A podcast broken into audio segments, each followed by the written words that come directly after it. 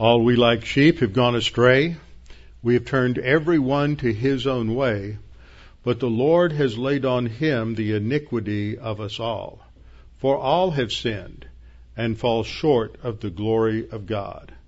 But God demonstrates his love toward us in that while we are yet sinners, Christ died for us. Jesus said, I am the way, the truth, and the life. No one comes to the Father except by me. To Martha he said, I am the resurrection and the life. He who believes in me, though he were dead, yet shall he live. And whosoever lives and believes in me shall never die. Do you believe this? Before we open God's Word this morning, let's ask His guidance upon our reading and studying of His Word. Our Father, it's a great privilege that we have to sit here, comfortable pews, air conditioning, to have in our hands translations of your word that are fairly accurate. To come to understand what you have re- had recorded and have preserved for us in our own hands is just a remarkable privilege that the vast majority of Christians through the ages have never enjoyed. And yet, too often we take that for granted. Father, we're thankful for your word and for all that is revealed in it, that it may teach us and correct us and rebuke us at times, but it lays out for us the path of righteousness, spiritual growth, so that we can be equipped for every good work, so that we can walk with you. It is interesting that as we think through that verse in 2 Timothy 3:16 and 17 that the focal point is to be equipped for every good work and that connects to our understanding of the gospel in Ephesians 2 8 and 9, which we so often quote, that in verse 10 we are saved for the purpose of doing good works that have been foreordained in Christ. And Father, it is why we put such a focus upon your word. Help us to understand the significance of it and its application for our thinking and our lives in Christ's name. Amen. Open your Bibles with me this morning to Ephesians chapter, uh, excuse me, Acts chapter 19. We are beginning a study of one of the greatest New Testament epistles, the Epistle of Paul to the Ephesians.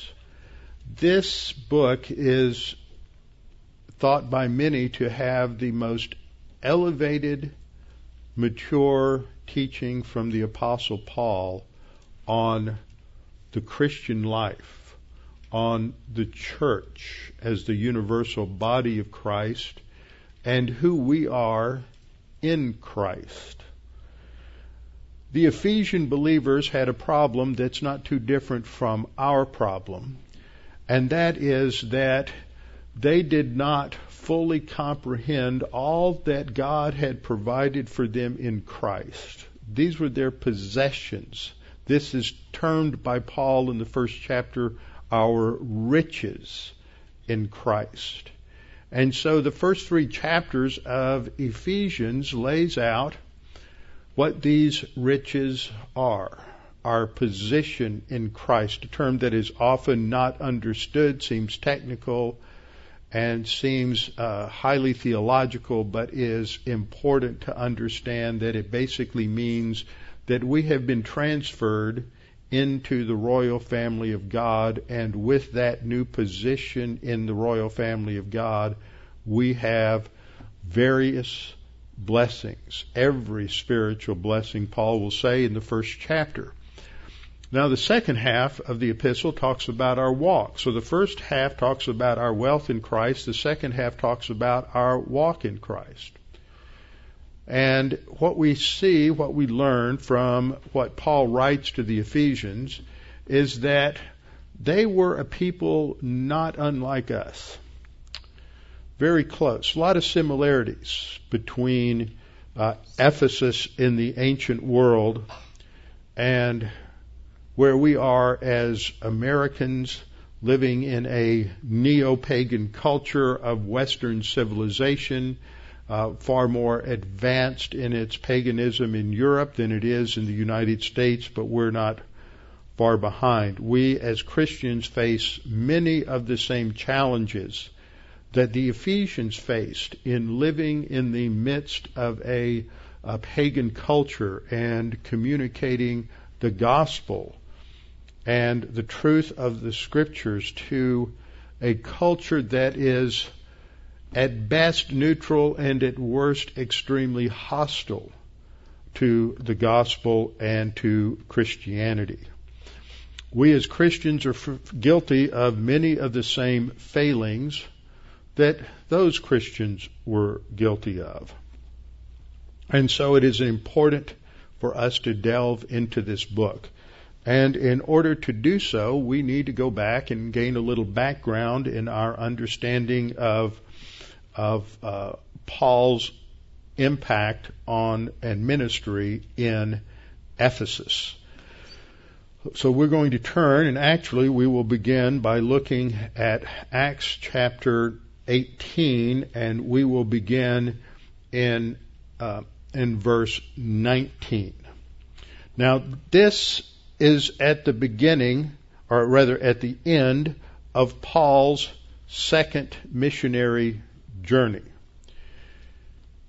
He had three basic, three missionary journeys as they're usually described, and then there's a fourth journey that's not called a missionary journey, but it is Paul's trip in chains, as it were, from uh, Caesarea by the sea in in uh, Israel, taken as a prisoner to Rome, and so what we learn here, and you ought to remember this, this is very easy. When Paul went on his first missionary journey, at the conclusion he wrote his first epistle.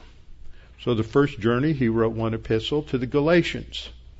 On his second missionary journey, when he took the gospel uh, across into Europe and he went from uh, the north western part of Turkey, crossed over to Neapolis in Macedonia, took the gospel to Europe.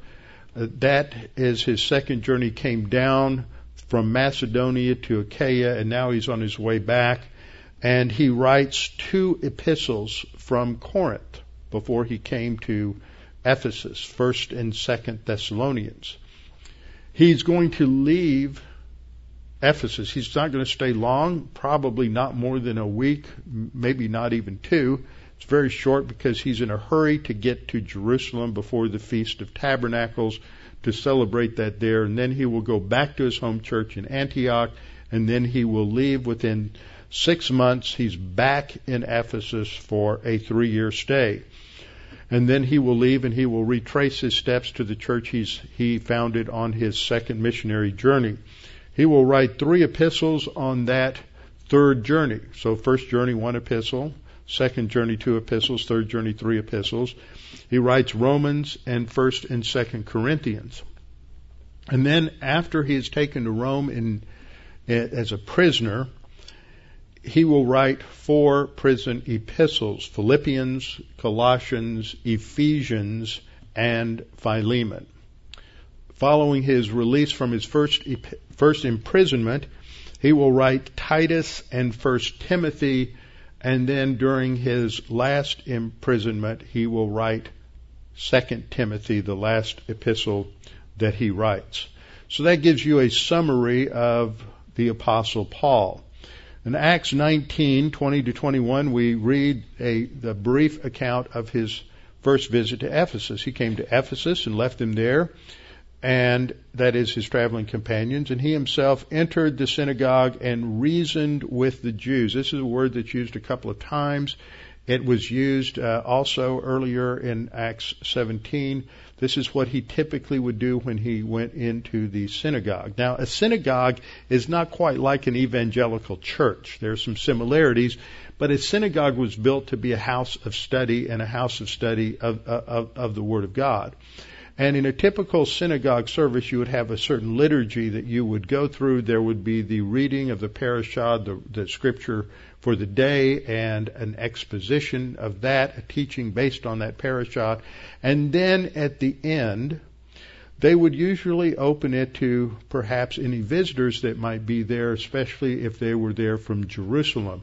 What that meant was that they were um, they had gone to the schools in Jerusalem. They were trained as a as a rabbi, and they might bring some news from Jerusalem and uh, maybe make some comments about Scripture. This is usually when the Apostle Paul would be would stand up and would uh, give a presentation of the gospel and talk about Jesus, who fulfills the Old Testament prophecies uh, as the Messiah and there would be also a dialogue at that time. That's what uh, uh, it means to reason. It is a rational dialogue. There would be some question and answer, and Paul would work through the scriptures and present the gospel.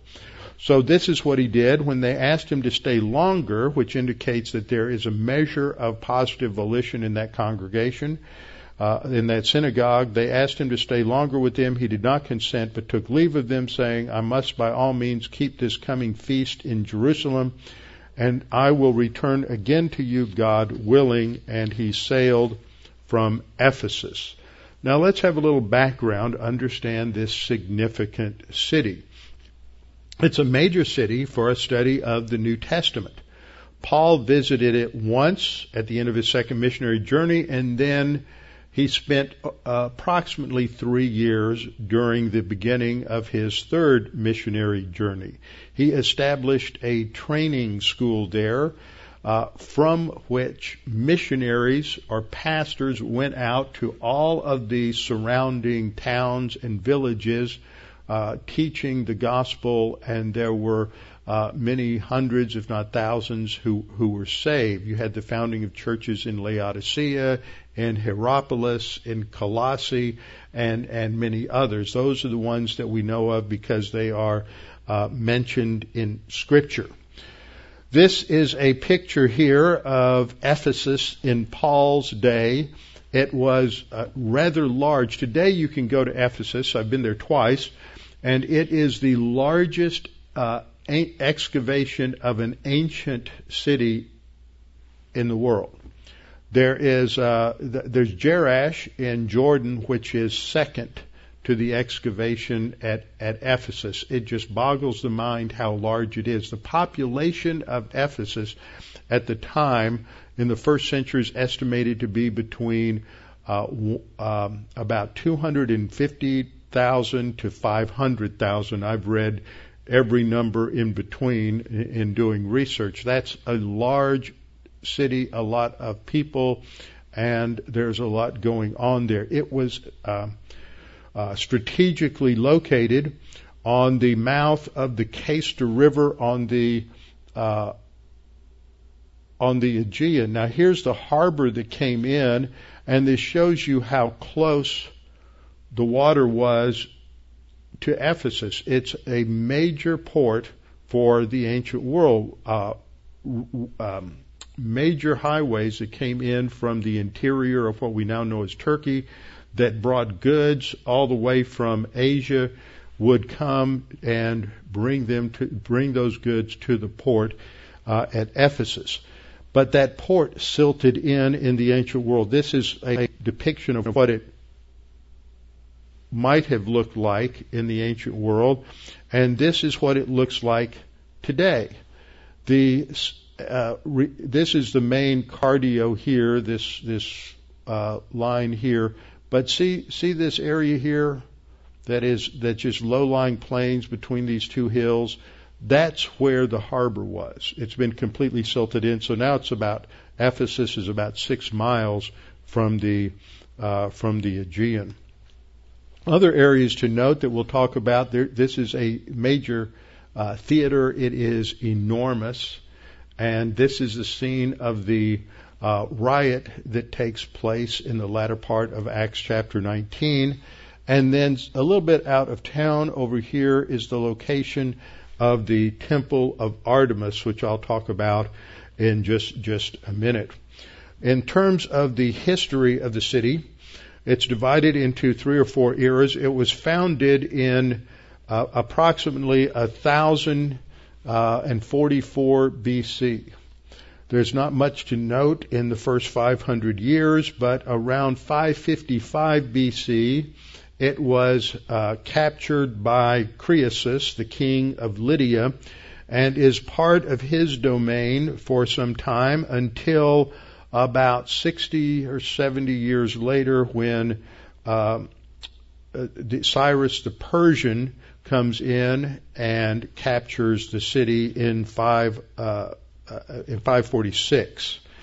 After that, it is uh, part of uh, becomes part of the Greek Empire under Alexander the Great, and from 334 on, it is a center of Hellenism in Asia Minor, and it is ruled by Lysimachus, who is an heir, one of the heirs to Alexander the Great.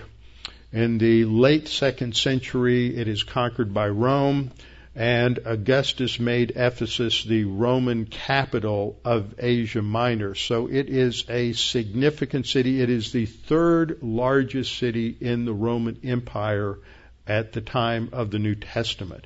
So there are going to be people constantly coming there as well as um, as leaving. It had quite a ethnic uh, mix and a religious mix. There were terms of different ethnicities. There were the Lydians, the Ionians, the Greeks.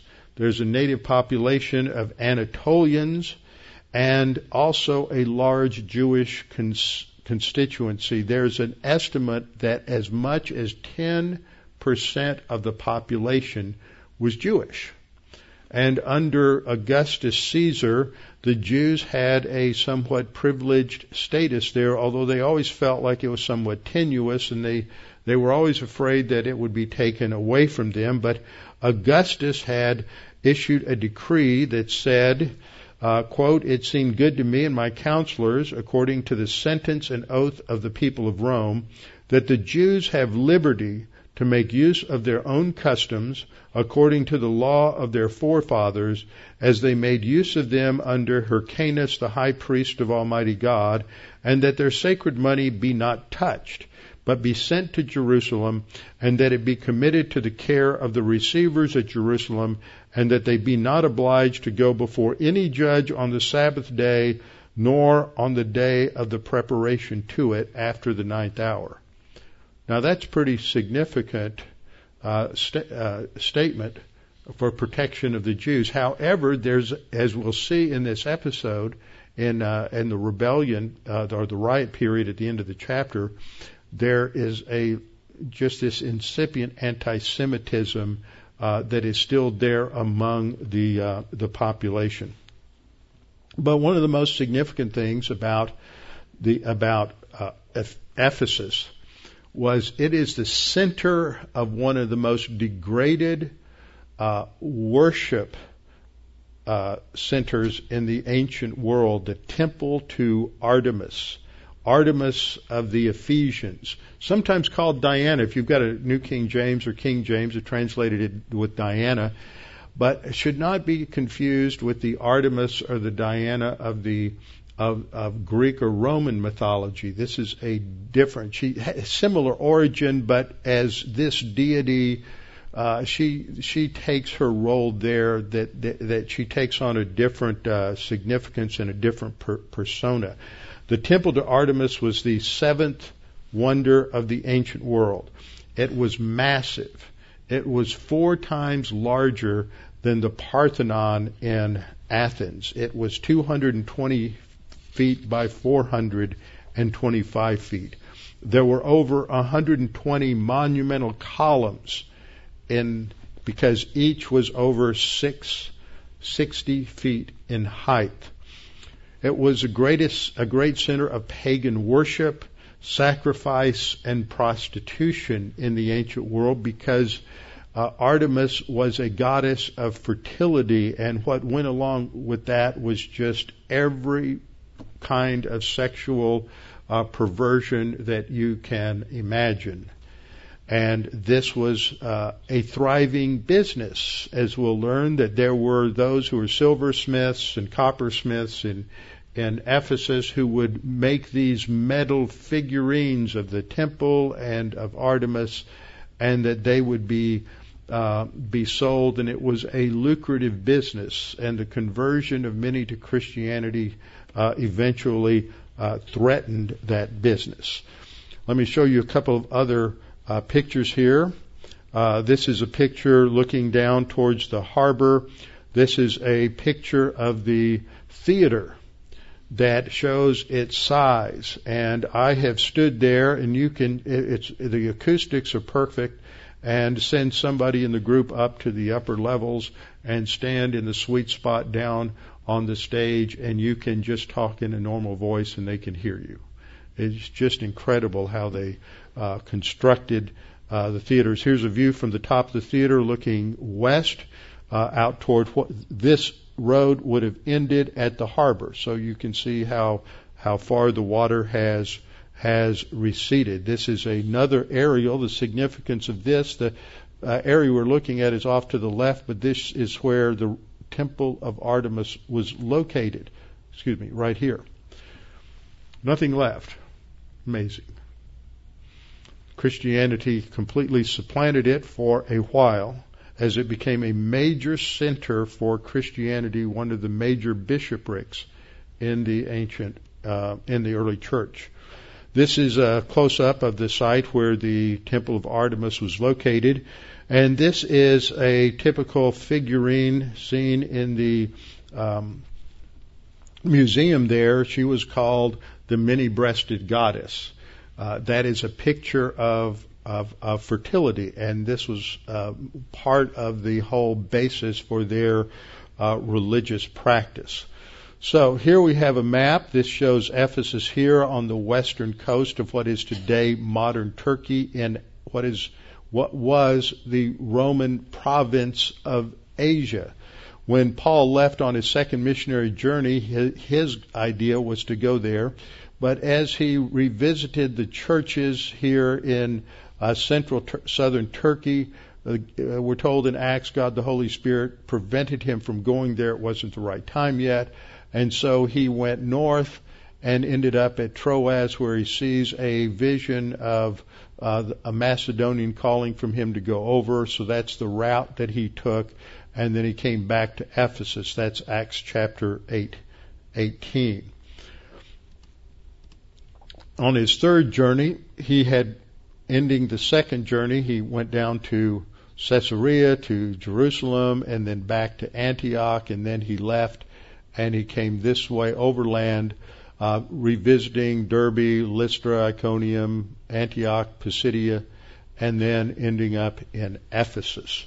And so we read in Acts chapter 19:1, it happened while Apollo was at Corinth. Now there's something interesting here. I'm not going to go through every detail, talk about every detail, but I want to point out some of the high points here that are brought out by by Luke and to look at them from sort of the vantage point of of an aerial view here and what is going on and why are we told about these particular episodes. So what we learn is that after Paul left to go back to Jerusalem, what we read is in verse 24 that there was a certain Jew named Apollos, which is a Greek name named for one of the Greek gods. He was born in Alexandria, where apparently there was a certain amount of uh, uh, assimilation going on among the Jews, and it was one of the great centers. They had a huge number of Jews in Alexandria. It was also a great center of education. And so he seems to have had a background where he studied rhetoric, and he was a uh, great orator because we're told that he was an eloquent man and mighty in the scriptures. He's an Old Testament saint, Jewish.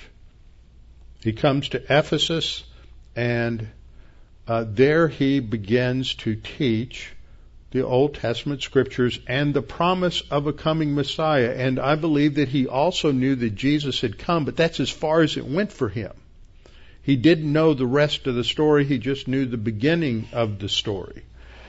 and uh, he because he knew in the next verse about the baptism of John. And so we, we're also introduced to uh, a couple that is well known. They were close friends of the Apostle Paul, Aquila and Priscilla. And we learn from verse 25 that he had been instructed in the way of the Lord, and being fervent in spirit, he spoke and taught accurately the things of the Lord, though he knew only the baptism of John. So they took him aside in verse 26, and they um, they corrected him. They explained to him the way of God more accurately, and he believed the, the gospel. And uh, it, then he left and he goes to Corinth. But during his brief time there, there are those who are uh, those who are saved. So he vigorously refuted the Jews publicly, verse 28, showing from the scriptures that Jesus was the Christ. So Apollos has been there and he's planted some seeds. And now, and Paul has been there. So that's the foundation. But what's interesting is Apollo, uh, uh, Apollos is, is, knows the baptism of John the Baptist. Nothing significant happens when he is saved. The first episode that occurs in chapter 19 is that there are, Paul runs into these 12 disciples of John the Baptist, and they don't know that Jesus has come. When he gives them the gospel that Jesus was crucified, died, and buried, and rose from the dead, then they believe. But there seems to be something wrong as Paul talks to them and um, as uh, before they he gave them the gospel, there seemed to be something wrong, and he realized that they didn't have the whole story. They were baptized; they knew only the baptism with John. After they are saved, the, they, the Holy Spirit comes, and they they speak in tongues and they're and prophesy. We'll talk about all of that. But why doesn't that happen with Apollos? Anybody have any idea? That's an important question to ask. And we'll see the answer in a minute. Okay. So, Paul asked these 12 disciples, we learn that when we get down to about verse 10. He said to them, Did you receive the Holy Spirit when you believed? And they said to him, We have not so much as heard that there is a Holy Spirit. Now this is important, and I think this is part of why nothing happens with Apollos is number one, there's no apostle with him. Every time you have uh, the church introduced to a new group in Acts, you have it on the day of Pentecost. You have it in Samaria with the Samaritan believers. Peter and John go there. You have it with Peter going to uh, going to Cornelius at Caesarea. There is always an apostle present. That is to show that the church is one entity, all under the authority of the um, of the apostles.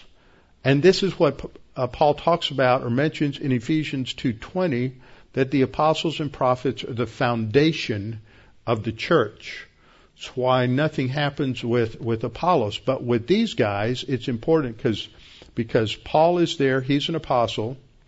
He's going to introduce them to the Holy Spirit. But what's significant is that in each of these instances, there's this new thing that happens when the Holy Spirit comes upon them in what I will call the baptism by the Holy Spirit. That's the scriptural term. That's exactly what we have that's ex- that is explained here in verse 3 Paul says, Into what then were you baptized? And he uses the word, the Greek preposition eis, and that's significant because the end result of different baptisms, if we're baptized into Christ, the Spirit baptism, it's expressed by the same preposition, if we're baptized by John's baptism, you're baptized into repentance. That's the final state. It's identified by this same preposition. And so uh, that's what's significant here is understanding what, what plays out. The language is very, very important. They were baptized into John's baptism, so Paul said, John baptized with the baptism of repentance. Remember, we just got through studying in Matthew.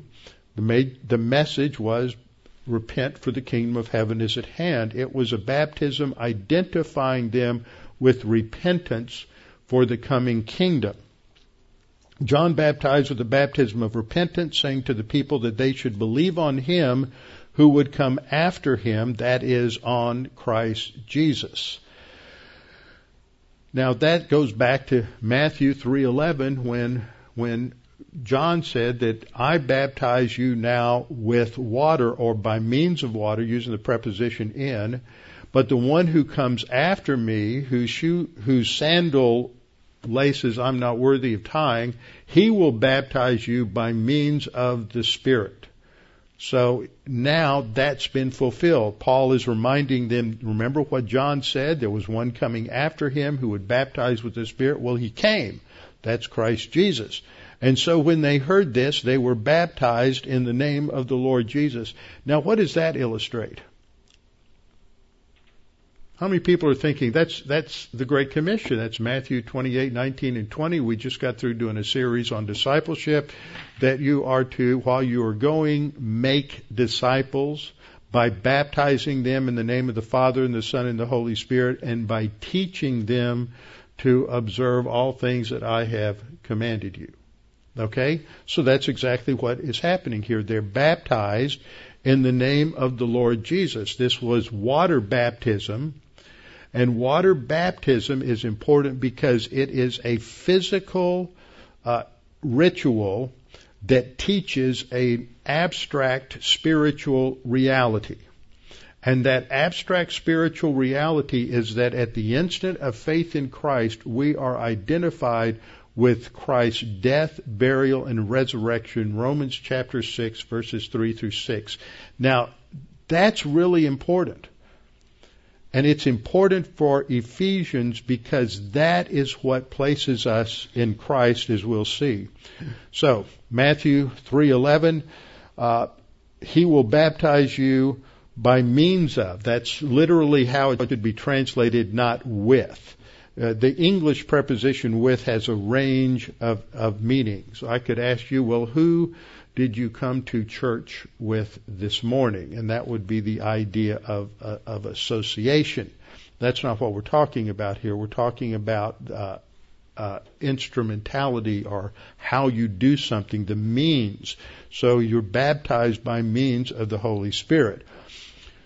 Now, what happens is they are going to speak in tongues and prophesy. Now, I've dealt with the tongues issue many times, and we've talked a lot at different times about what prophecy entailed. There are two meanings to prophecy.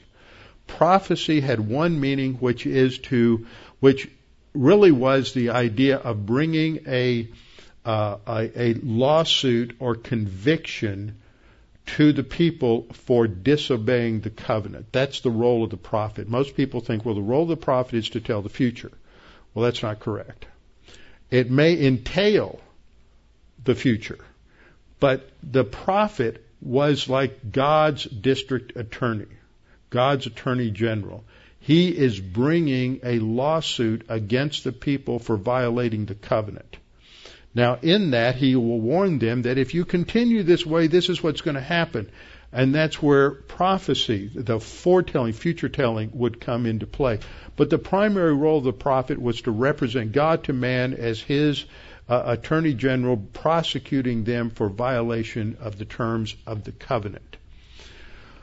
A second meaning for prophecy is found in uh, Second Chronicles, and that relates to the singing of praise to God. That talks about the choir directors and music directors in the temple prophesied with the harp and various other instruments. You have uh, two women who are identified as prophetesses in the Old Testament. One is Miriam, who is Moses' sister. And right after she's identified as the prophetess, what does she do? She writes a psalm, a hymn, praising God for deliverance from slavery in Egypt. It is singing. Then you skip forward a couple of books to the book of the Judges, and you see that God raises up a judge named uh, Barak, and he is to go uh, lead the Israelites against the Canaanite uh, king uh, from uh, Hatzor, uh, Jabin, and he is going to uh, give them victory. But he's kind of a wimpy male. He's a girly man, and he really doesn't want to go to battle. So he says, "I won't go unless Deborah goes with me." And so Deborah is a judge, and she is also called a prophetess. And when the battle's over, what does Deborah do? She writes a hymn of praise for victory in the battle, Judges chapter 5. So that is a second way in which the word prophet is used. And that's the only way that we can make sense of some passages in the scripture like this one. It says, and they prophesied. You also think back, we talked about this in, in uh, 1 Samuel when Saul was anointed, that he was found among the prophets and prophesying among the prophets. Well, the, the best way to understand that is that they were singing uh, praises to God. And so that makes sense. Otherwise, you're there. What are they doing? If it's convicting or bringing a lawsuit against Israel, how would that doesn't make sense in the context? Uh, the idea of singing does. So, so what happens here is the Holy Spirit descends and they speak in tongues, which means they speak in human languages that they have not previously learned. It was a temporary spiritual gift along with miracles and uh, the word of knowledge and wisdom this, uh, during a time when there is no complete canon of Scripture. And so these are temporary sign gifts that are no longer in effect. And they were, as Paul describes in, in uh, 1 Chronicles 14, they were a sign of judgment to the Jews. It isn't what they said that was a message of judgment on the Jews. It's that they were hearing Scripture, they were hearing the Word of God in a Gentile language. That was prophesied in Deuteronomy and also in Isaiah. And the thrust of it is that because God had chosen Israel to be the custodians of God's Word, that the sign of judgment would be that they would hear Gentile languages on the temple proclaiming the truth of God, and this would be a sign that God was going to bring judgment on Israel. So that's what's involved. Now, in Acts 2, Acts 8, Acts 10, we have Peter involved. It is what happens in Acts 2 is the message focuses on repentance. Again, it's related to the kingdom of God, changing your mind, turning to God. Uh, the emphasis at Acts 8 with the Samaritans is belief, and in Acts 10 it's belief, and in Acts 19 they believed. They believed the gospel. There's no water baptism mentioned in Acts 2 at all until later, but not at the event itself. Then you have uh, water baptism in Acts 8. Then you have uh, immediate water baptism in Acts 10. And then you have this second baptism, so they would be the first Anabaptists, I guess, uh, they are rebaptized by means of water in Acts 19. You have the reception of the Holy Spirit and tongues. You have the reception of the Holy Spirit and no tongues in Acts 8 with the Samaritans. Why? Because they're half Jewish. So that you you don't have it.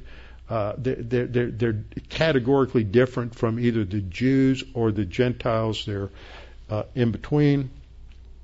Acts 10, you have uh, spirit baptism manifestation with, with, tongues with Cornelius, and then you have uh, spirit baptism in tongues here in Acts chapter 19.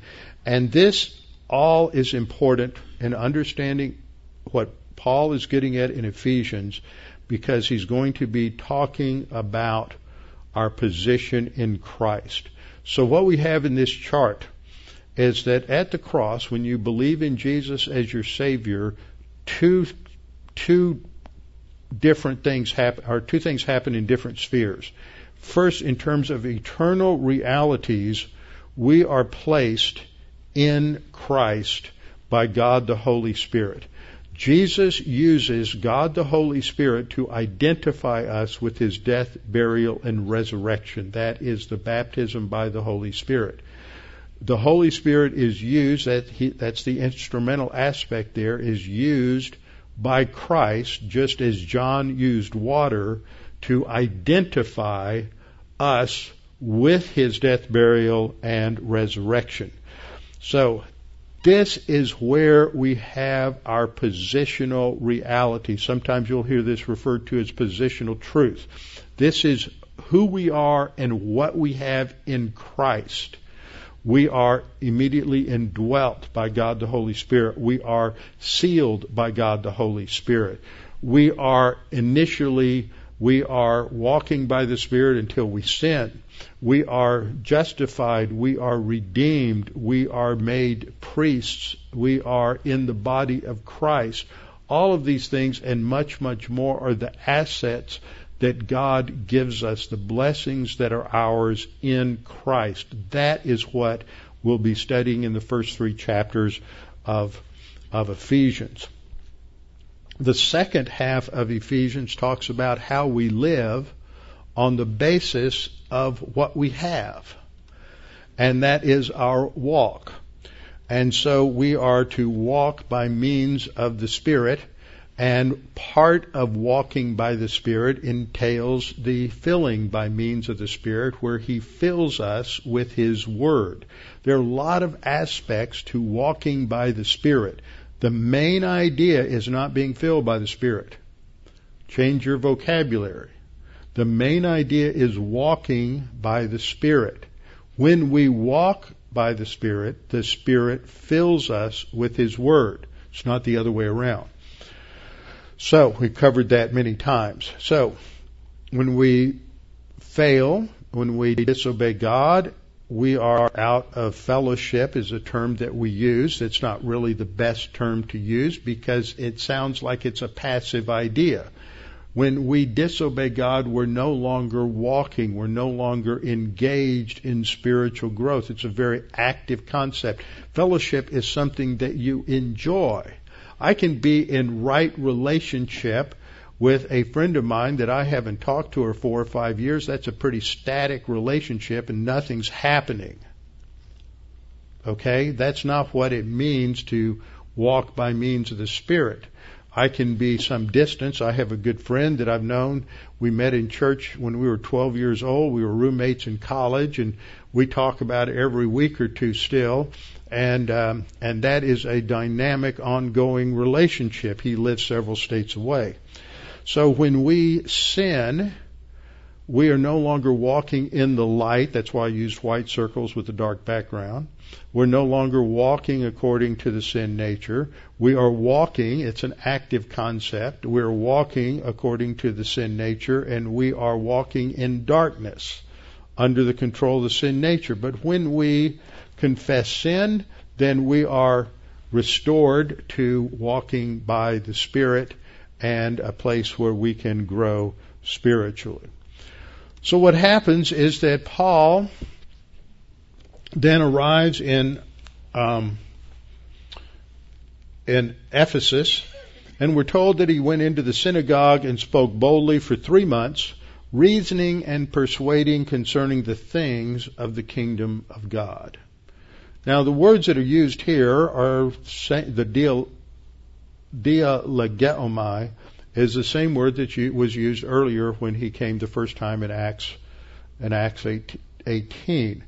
He is. It means to dispute. It means to discuss. It means to uh, reason your way through things, and it is something that is intellectual and not emotional. Although if you're not getting your way and you disagree, you can get pretty emotional.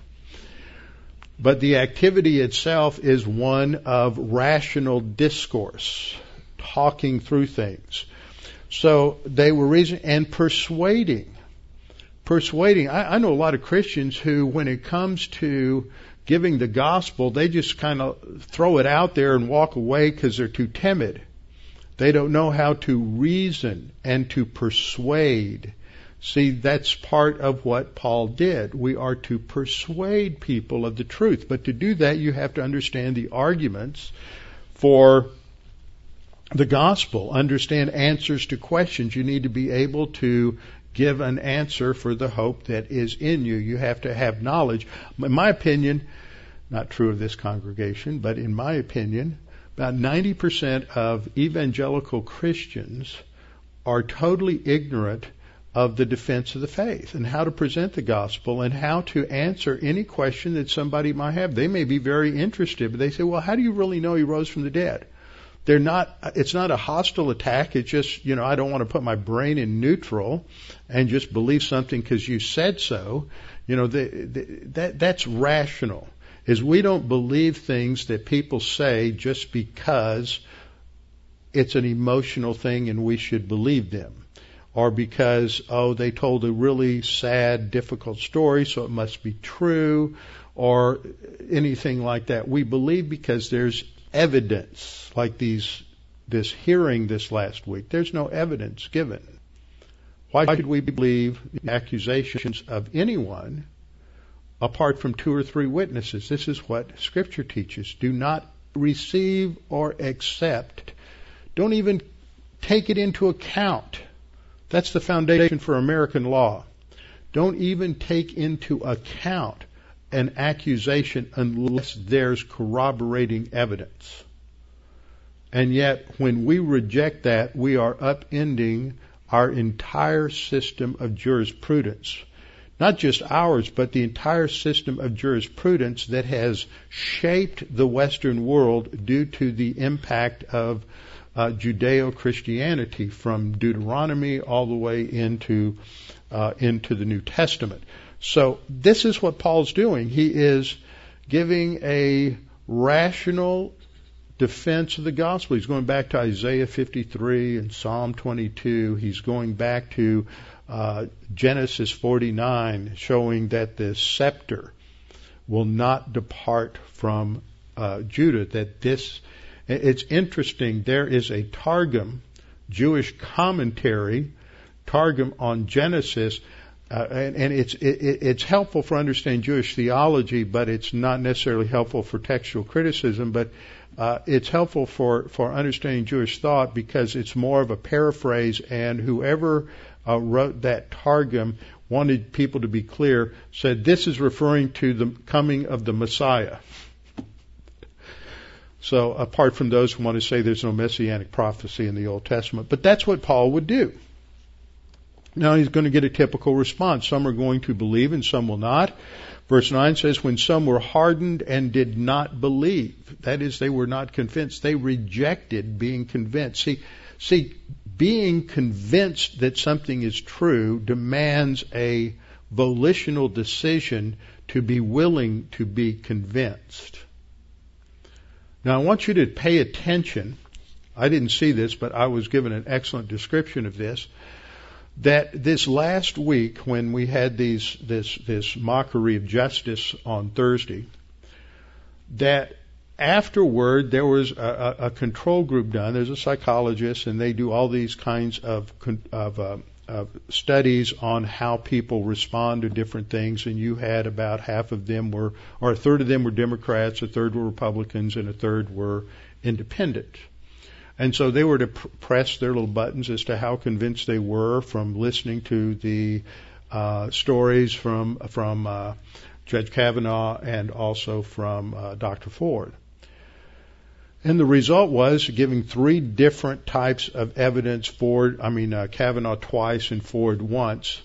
All of the Republicans disbelieved everything Dr. Ford said.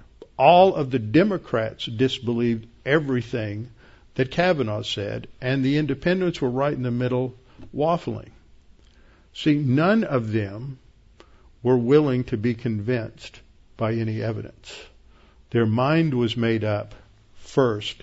Don't confuse me with the facts. And we often run into that when we are trying to explain the gospel to people. Their minds are already hardened against the truth. Uh, they're convinced in their own truthfulness, and it doesn't matter how much evidence we present, they won't believe. That is their decision. And then, as a result of that, there's a reaction. They spoke evil of the way before the multitude. And so that he, Paul, departed from them and withdrew the disciples and reasoning daily in the school of Tyrannus. Now, what I see here, what I want to emphasize here, now let's finish this section up here. Uh, 1910, and this continued for two years, so that all who dwelt in Asia heard the word of the Lord Jesus, both Jews and Greeks. So I've covered two episodes really. We'll get the other two next week. The two episodes here have to do with the episode related to salvation of what I would call Old Testament saints, Apollos and these 12 disciples of John the Baptist. And what happens is they learn the gospel, they believe, and in the, we're not told about baptism for Apollos, but um, we're told of the 12 that they were rebaptized. That takes us back to the Great Commission. Okay? The second thing that happens is Paul is teaching them.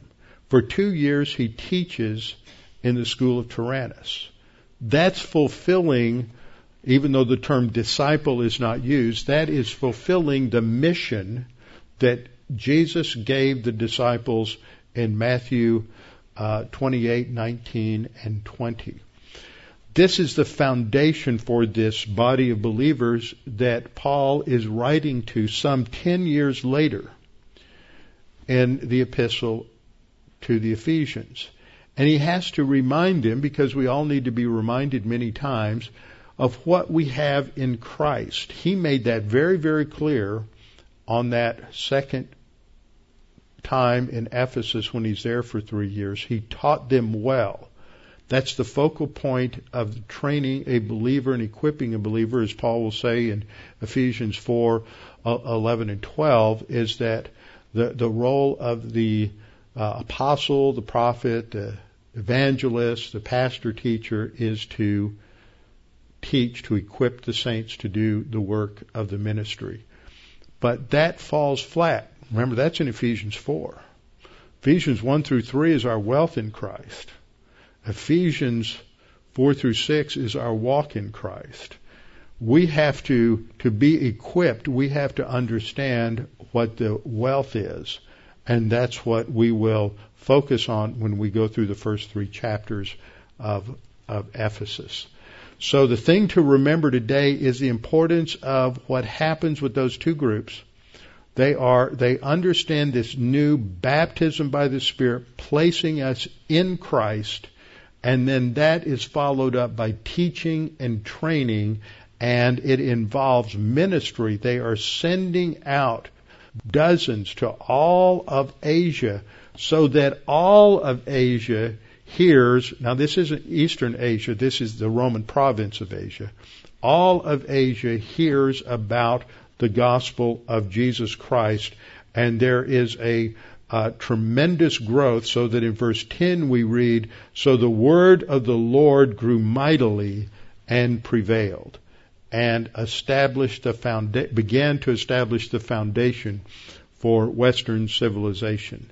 With our heads bowed and our eyes closed. Father, we thank you for this opportunity to begin this study in Ephesians, to be reminded of who we are and what we have in Christ this remarkable privilege of each one of us as church age believers that you have given us a position higher than any other believer in history. Old Testament saints did not have this privilege and position. It will not be uh, there for the tribulation saint. And so throughout this, the history, we see this unique role for the church age believer. Father, we as church age believers need to understand this. We need to understand our privileges and our responsibilities. Father, we also pray for those who are listening who may not under, truly understand the gospel, may not be believers in Christ yet, that Christ died for your sins that it is a free gift. It's not something you earn or deserve. It's not something where there's any prerequisite or condition or requirement. It is simply to believe that Jesus died for you. He died on the cross, paid the penalty for your sins. And by accepting that as a free gift, you have eternal life along with uh, just a number of other blessings, including eternally secure salvation as you're sealed by God the Holy Spirit. Father, for the rest of us, we have to understand what those riches mean, what that wealth has provided. and live on the basis of that. And that is our challenge. In Christ's name, amen.